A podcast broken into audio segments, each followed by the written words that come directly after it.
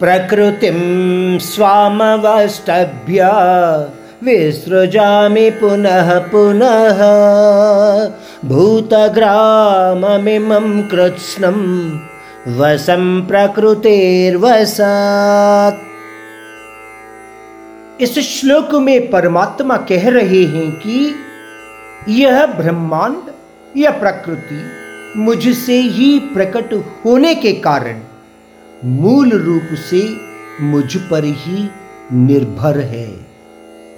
इसको हम लोग एक उदाहरण रूप समझते हैं तो एक पौधे का जीवन, वातावरण, जलस्तर, जड़ों की गहराई पर निर्भर करता है। पर ज़मीन के बिना एक दिन भी नहीं टिक सकता है। इसका मतलब हमारे उदाहरण में हम ज़मीन को मूल कारण बताते हैं तो इस ब्रह्मांड के लिए वह परमात्मा ही मूल कारण है। इसी प्रकार उस पर ब्रह्मा से प्रकट होने पर भी इस ब्रह्मांड का अपना एक पाठ्यक्रम है।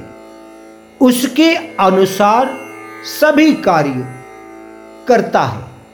इसीलिए परमात्मा बार बार कहते हैं कि सभी जीव राशि अपने अपने कर्म फलों के अनुसार जन्म मृत्यु को प्राप्त होते हैं। केवल मैं परमात्मा, एक दर्शक और पर्यवेक्षक रूप बरतता हूँ। यानी इस ब्रह्मांड को चलाने के लिए परमात्मा कोई कार्य नहीं करते हैं।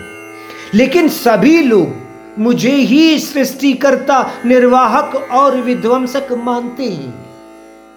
क्योंकि यह समस्त ब्रह्मांड मुझसे ही प्रकट होता है, अर्जुन।